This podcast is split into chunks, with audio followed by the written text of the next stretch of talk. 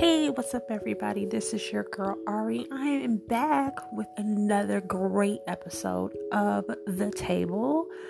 This episode is just a little bit different. I still want to kick it off. It is Mental Health Mondays, and I just want to say that I'm doing good.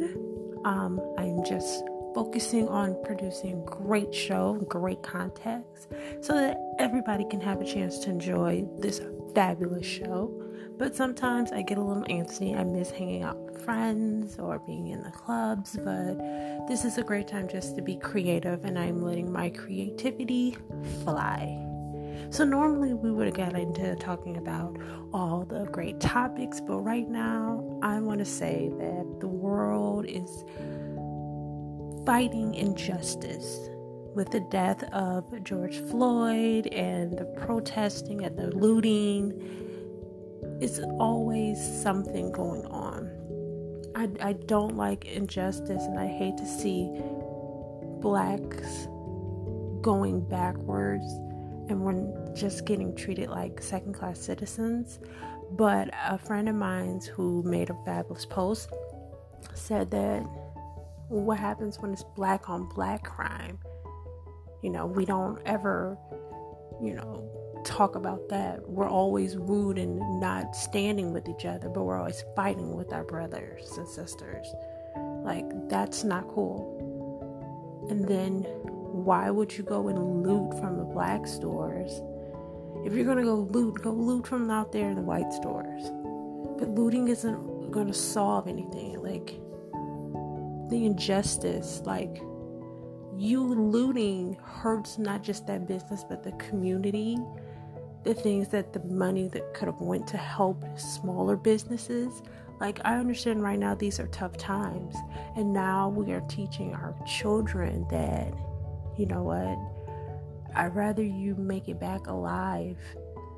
Like i had to really make a sign because my son is autistic and i didn't want anything to happen to him but in these tough circumstances like what do we do like what how do you teach a 10 year old who is autistic and black that I just want you to make it back. Do whatever you have to do to get back home and be safe. So I want everybody to protest, but I want you to stand with the person next to you, whether they're black, white, Indian, Puerto Rican, and just fight for and stop the racism and injustice. I want there not to be, I want the people who did this to get their justice. And I want the cops to go to jail for the murder of this man. Because he they took away somebody's father, somebody's brother or son. Instead of looking at him as a man, they treated him like a dog in the streets. And that is uncalled for. So, with this special episode of The Table, I just want everybody to stand for the rights for everybody to be treated as equally as possible and not like dirt. I want everybody to be safe, be smart, make better decisions, and not loot, please. Tune in tomorrow for the re episode of The Table. I am your girl Ari. Until then, be safe.